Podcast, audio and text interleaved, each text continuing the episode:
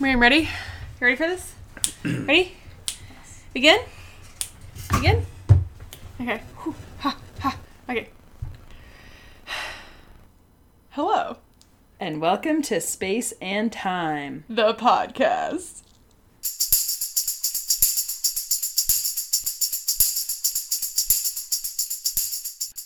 Dan's very proud and very competitive.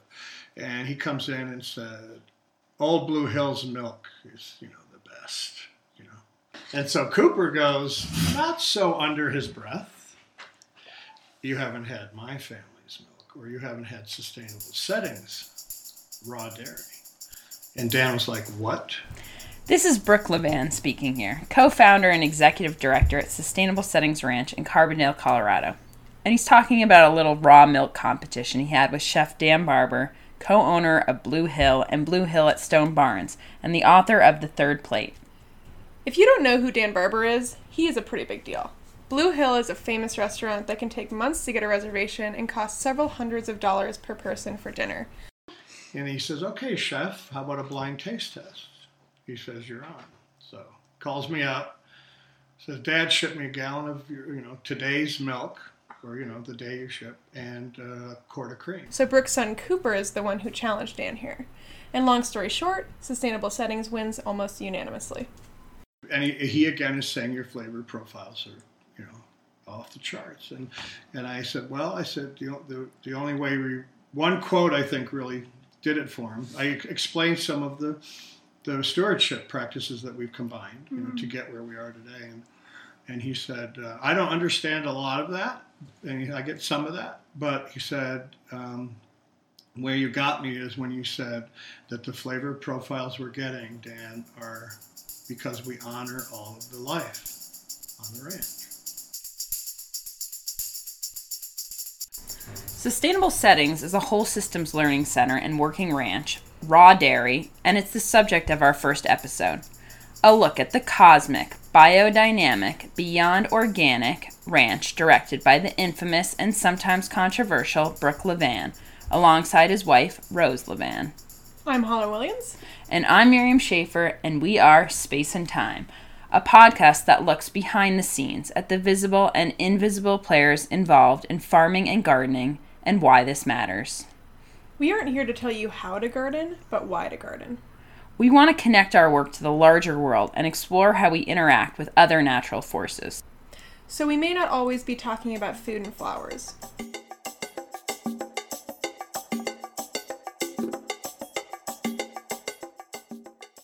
Why should more people farm, garden, and work outside? This is a question we will keep coming back to, but to start, here are a few stats.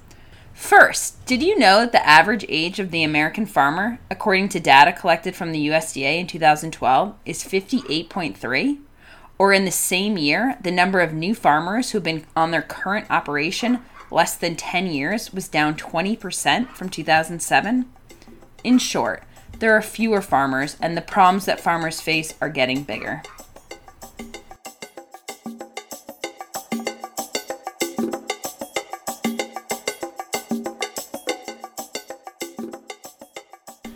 Levan is a certified permaculture designer and consultant and an alumnus of the Institute for Social Ecology. He has consulted, practiced, and taught sustainable design, green building, renewable energy, sustainable agriculture, wetland creation, and art and design. Mr. Levan is a Fulbright scholar and has extensive research and travel in Africa, Asia, and North and Central America. He has held faculty positions at Pomona College, the University of Connecticut, and James Madison University. He has published, lectured, and exhibited internationally. Mr. Levan is a National Advisory Board member of Solar Energy International and the Right Way Foundation, a founding board member of the Thompson Divide Coalition, and a board member of Grassroots TV. So we know Brooke.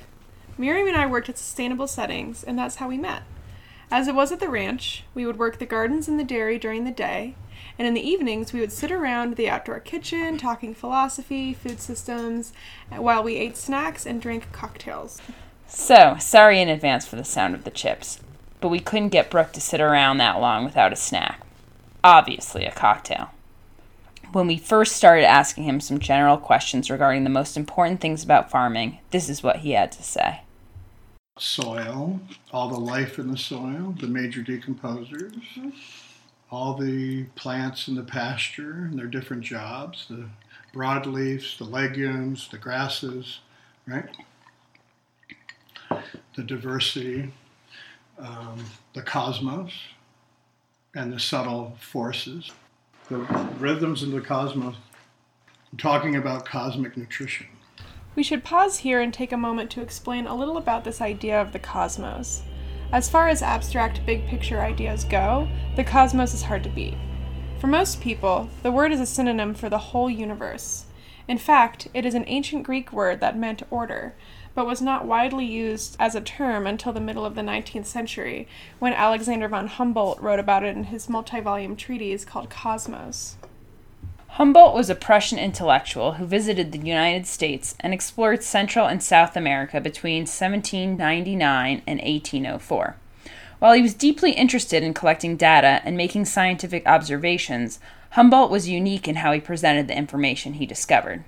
His focus was really on the big picture. Humboldt sought to explain how everything, and I mean everything, from the planets down to individual trees and people, work together and influence one another in one enormous system of order the cosmos. This kind of thinking is actually incredibly important. Humboldt lived between 1769 and 1859 in an era of scientific breakthroughs and discoveries that divided the natural world into smaller and more specific labels and classifications. Scientists were becoming more specialized and their techniques and technologies were advancing. Humboldt, however, was a polymath. He examined many areas of study, such as art, literature, history, economics, and sought to find the larger connections that made up the cosmos. You may think this approach does not sound quite as viable as the standard scientific method that relies on verifiable hard data, but it's worth noting that Alexander von Humboldt was the first person to observe and describe human induced climate change.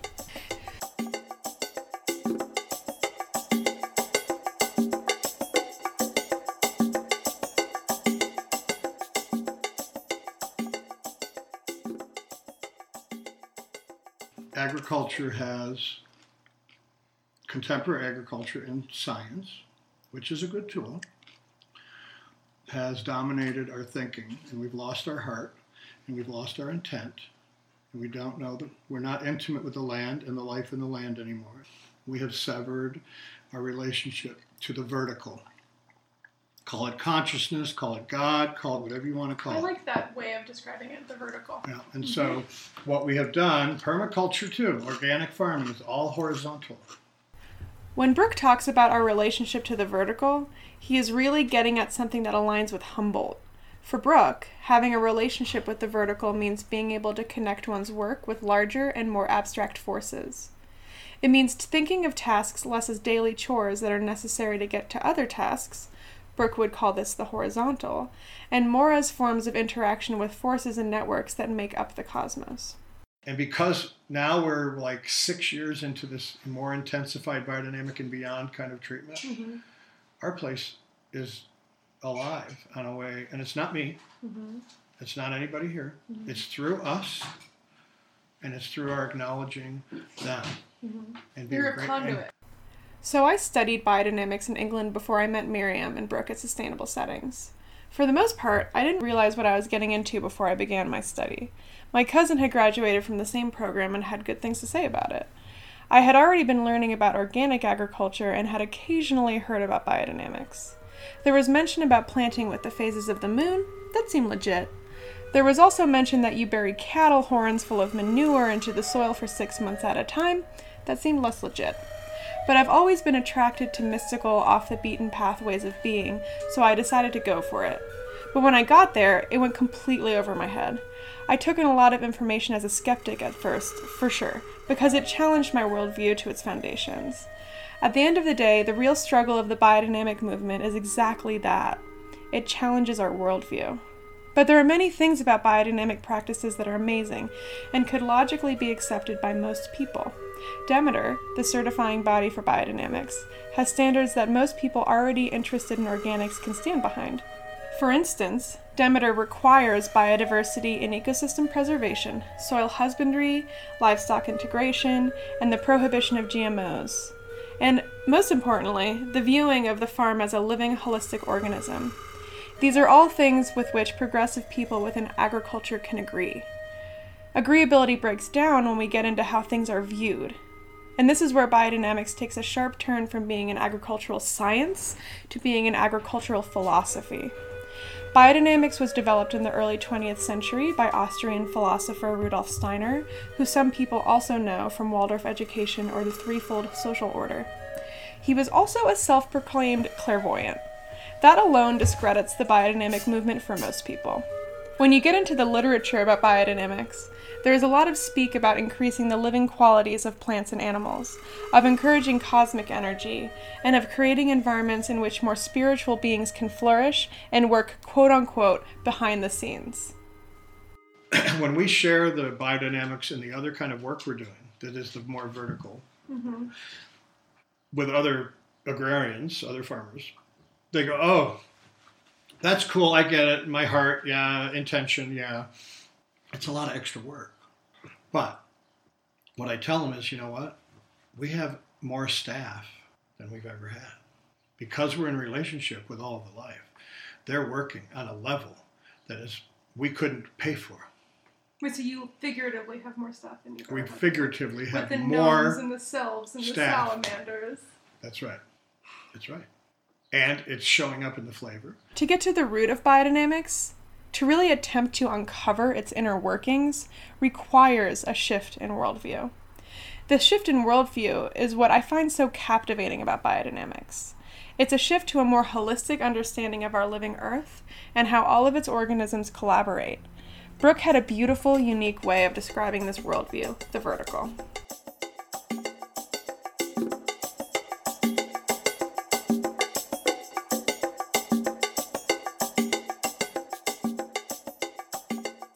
There's a genius in all of us, each of us, mm-hmm. and there's a genius in the place. Mm-hmm. And we've lost touch with that, and not, we're not in touch with it anymore. And what we're trying to do here, these last 20 years, mm-hmm. is to get back in relationship. So, how does that look here at Sustainable Settings? So that's what we're doing here. We're not farming. Yeah, We're so not you ranching. Wouldn't, you wouldn't So, you'd say farming is a byproduct of something Our bigger. food is a byproduct of us reconnecting to this place and to acknowledging all of the life that we're dependent on and work with every day. Our job is to marry, our job is to marry things. We greet us, we buy a seed from another place that maybe or may not have produced it with love.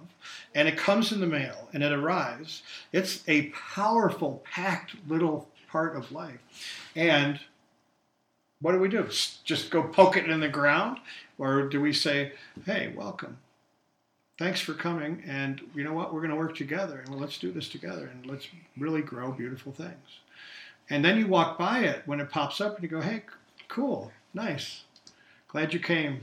And you know what? Thanks for showing then it then it turns and gets really pretty and it flowers and before it fruits and you go, wow, you are beautiful. And that matters. And then it fruits out and then you sit at a table and you share it with people and you do a blessing. Okay, that is really interesting to me because the farmer is really the the like the mediator, like bringing all of the elements together at the right time in order to make the product. It's sort of like a manager. And I think that's a really interesting way to look at it because normally we see things so isolated and we don't think about all of the different factors involved. We're like, oh, I did this and I, I won this and I, you know, me, me, me, or you, you, you, without thinking of like, hey, we're like all part of this. And so it forces each individual to think of themselves as like part of a team. So it's like, I'm a farmer. I'm on like Team Natural World with like sun and soil and water. Those are like all my team members. Dream team. It's the dream team. Yeah. Teamwork makes the dream work. Biodynamics.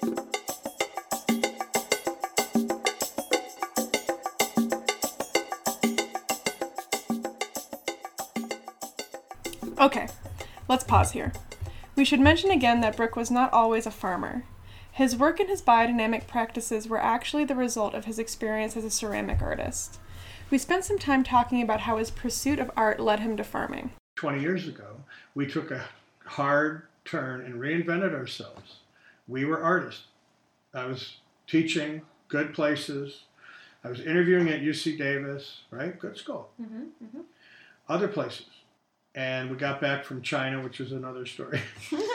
but That that was a trigger for us to finally say making gallery and museum objects didn't make sense. You have to be smart in a lot of different ways, and you have to be holistic thinker to bring it all together, and that's the brilliance of farmers. Mm-hmm. Farmers are not dumb or stupid.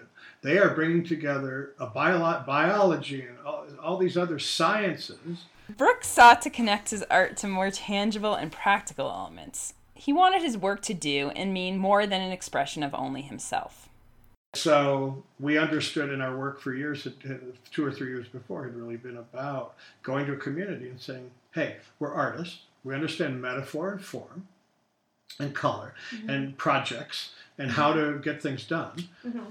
But we're not going to plop our bent steel ego giant thing in your park that you don't know what it means. We're going to come to you and have town meetings, and we're going to say, What do you need? And we can help you make something that you can make with us, and it's meaningful and lasting for you because pretty soon we're gone. And you, so that's what our work turned into. Mm-hmm. And so, sustainable settings, if you want to complete this thread, in art lingo, is our largest site specific, community based public work to date. Not that we need recognition from the art world, we don't care. Brooks' desire to tie his sense of creativity to the practical led him to craft a research proposal in which he would explore the applications of art for a small community in Ghana. What what the request for the research was was to uh, understand their cosmological origins and their thinking, and, and how that is manifest in physical product. As an artist, I was interested in how does idea become real. And when I in this multicultural mess we're in, it's too hard to understand. And so, I, part of the request was to go to a mono, more of a monoculture, and un, try to understand their mytho-religious perceptions to see how that affected what they made and how they greeted nature and created life, created a life. And so that's what we did. And one of the main ways into the culture was through the building activity and the farming too. We went through all the political stuff, and it took time through the through the national then to the regional government. Finally, we got to the ten paramount chiefs of the region. We told them of our study; they all understood it, and then we waited for a week, ten days, to, and we started getting calls. Oh, so and so, his family is from this chieftaincy, and said you could come and live with them and, and help build their house. And da, da, da. got down to two people, and we chose Abeke and Awansani, um, who were in Sirigu, northern Ghana. Uh, really, just a 20-minute walk to Burkina, in the north, Faso. And we were there for nine months, and we went through the building activity with them, and we're also interviewing them. And so, what we're learning how much intention and how powerful. I got there with my master's degree, Wow, and I was illiterate Mm-hmm. in their context. For sure. When he uses the word intention, he's talking about like where is your heart at when you're doing anything. The vertical is what he he's talking intention is the vertical. The idea is that all of your actions and your thoughts behind your actions influence everything that you do. And so if you approach your farm with heart, your farm is going to be better off. And that's like one of the background ideas with biodynamics. What we learned there was that when we came home, really you learn when you get back, right? Mm-hmm. And so that we live in these dead boxes called homes, and I don't care how much you imbue them with your personality, they're still not intended from the foundation work up to really be any more than economic concerns, right? Mm-hmm. And craftsmanship or something like that. But they're not imbued with the vertical. They're not imbued with their understanding of the cosmic rhythms and how that affects and their, the intention. if we just made a structure as if our intention for building a structure was to just keep us out of the rain, that's all right. But like, what if the intention for building the structure was to have it be this container where you're creating like a family and somehow you build the structure around that idea of community and not just about protecting you from the rain. But what's wrong with creating the structure with the intent of rain shelter? Isn't that No, an intention too? Totally, but I th- totally, but I think that maybe where lack of intention can fall short is where it's like if we're only thinking about some things and not thinking about how our intention behind our actions can affect other things in more subtle ways. Because it's like something I've had experiences with was where I walk onto a biodynamic farm and there's just like this feeling of just like this place is special and i think that a lot of people can relate with that when you walk into a really nice home maybe it was a home that was like specially built with somebody had this idea they wanted the walls to curve a certain way or the colors to reflect different ways you know that's all about like interior design but there is a way to create these special these spaces where you walk in and you're like there's something special about this place Oh, the first building they built is where the old woman cooks. And we go, okay, we wrote it down. Where the old woman cooks. Okay, this is the first building, right? And there's no windows in it, and there's only an entry that you have to go through two other rooms to get to, and you can't see the entry from the gate of the compound, right? Hmm. We find out. Mhm. At first, we're just building the first oval room. Well, after a while, Awan Sani calls me in and she says, "Come here." And, and and so I'm filming. I got a little camera and I'm you know doing a little video. And she said, "You know, I'm beginning to learn the language a little." And so she has in, in her hand a little gourd with these little dried pieces of skin in it, right? And shea nuts, which are like walnuts. Okay, see, you know, can you see a It's walnut like that's shell? where like shea butter comes walnut from. shell, yeah, for shea butter. Yeah. So the the the shea nut shell looks like a walnut shell. Mm-hmm. So she had those, and she had these little dried pieces of skin. And so she took one of the pieces of skin, set a set a name, and closed it up, and she buried it. She pushed it into the arch of this room where the old woman cooks, and mudded it over. You, you couldn't see it, right? You couldn't see it, right? So she did that. And she put the nuts. She put the skin inside the nuts all the way up and down this this uh, arch into the room. The only entry into where the old woman cooked. And so I'm going, okay, this is significant, I guess. And I also go in and I look, and in the room is a grinding stone, is a, is a basket of millet, which is what they grow, is dried uh, smoked uh, guinea fowl, and water, and da da da da da. Right, ingredients. Right.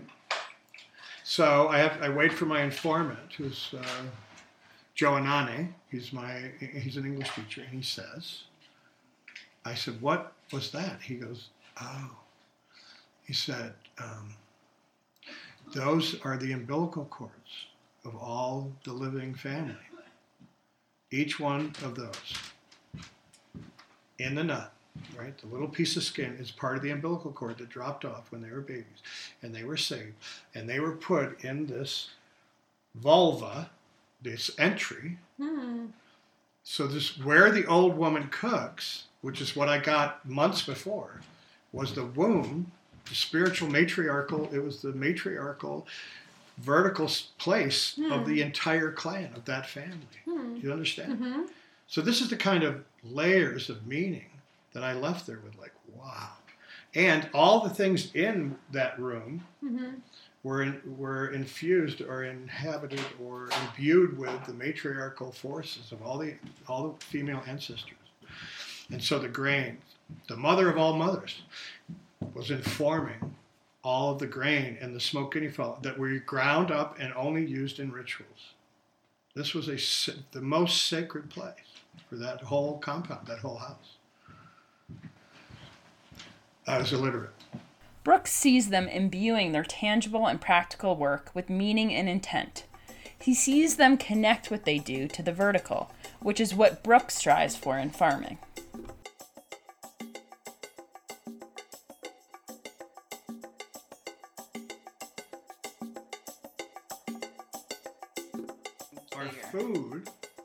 Is a byproduct of us reconnecting to this place and to acknowledging all of the life that we're dependent on and work with every day. And it's showing up in the flavor, and it's showing up in the abundance and the quality in the hay and in the milk and in the, the um, it's quality and quantity. It's qual- qualitative and quantitative. What's happening here? And finally, we have the proof. The proof is in the pudding. And the pudding is at sustainable settings. Yeah, this ain't no Kozy Shack pudding. It's a byproduct of the cows. Do you make pudding with dairy? I don't know. I've had, this is so boulder. I've had avocado I've had pudding. chia pudding.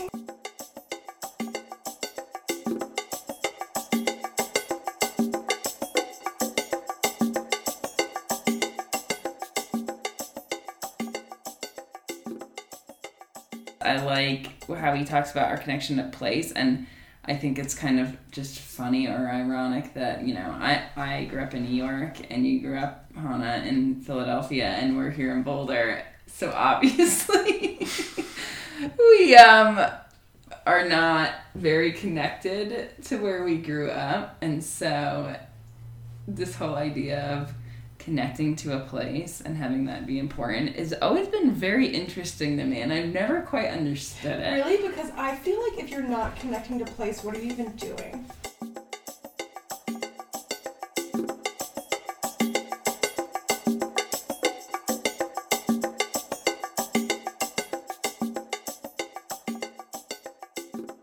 Well, maybe there's like this is like what is the 20 what does it mean to connect a place in the 21st century where a lot of young people end up not living where they grew up, you know? It's like I think that connecting to place is really important now.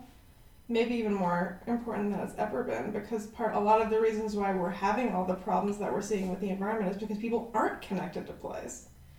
But maybe we need to define what that even means. Like when I hear connect to place, it's about like seeing where you are in your particular bioregion and what's growing around you, what the climate is like, what's the geological features, how do you grow something in this place, what's your hardiness zone. That's like the beginnings of connecting to place, and then there's like the tracking animal movements. Like that's what I think connecting to places, and what I think you probably have done a lot living in Colorado too, Miriam, because you love the outdoors and whatnot. You've connected to place here.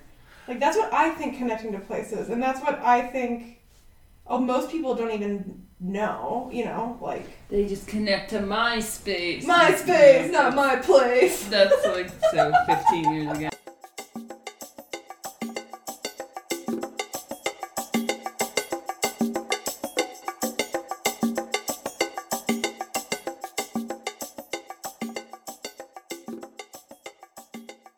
I feel like gardening is the gateway to understanding earth processes because it's so simple. I used to have this before I learned how to garden.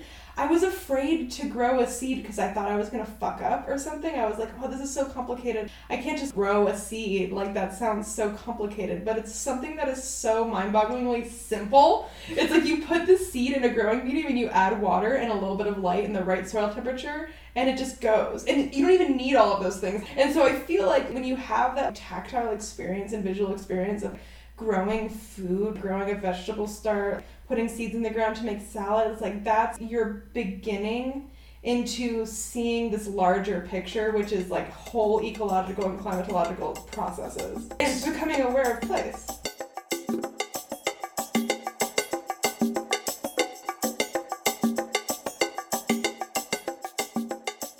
Special thanks to Brooke and Rose Levan for providing so much great content, and to Lucas Schaefer, our head of research and development and chief sound engineer for the podcast. For more information about space and time, blogs, research, and our services, please visit us at spaceandtimegardens.com. Time like the herb. If there is a topic you would like for us to explore in the podcast, if you or someone you know would like to participate in an interview, or if you are in the Boulder area and in need of gardening and or landscaping services, please contact us. You can email us at info at spaceandtimegardens.com. Also, be sure to follow us on Instagram and Facebook. Thank you for listening and stay tuned. Wachoo.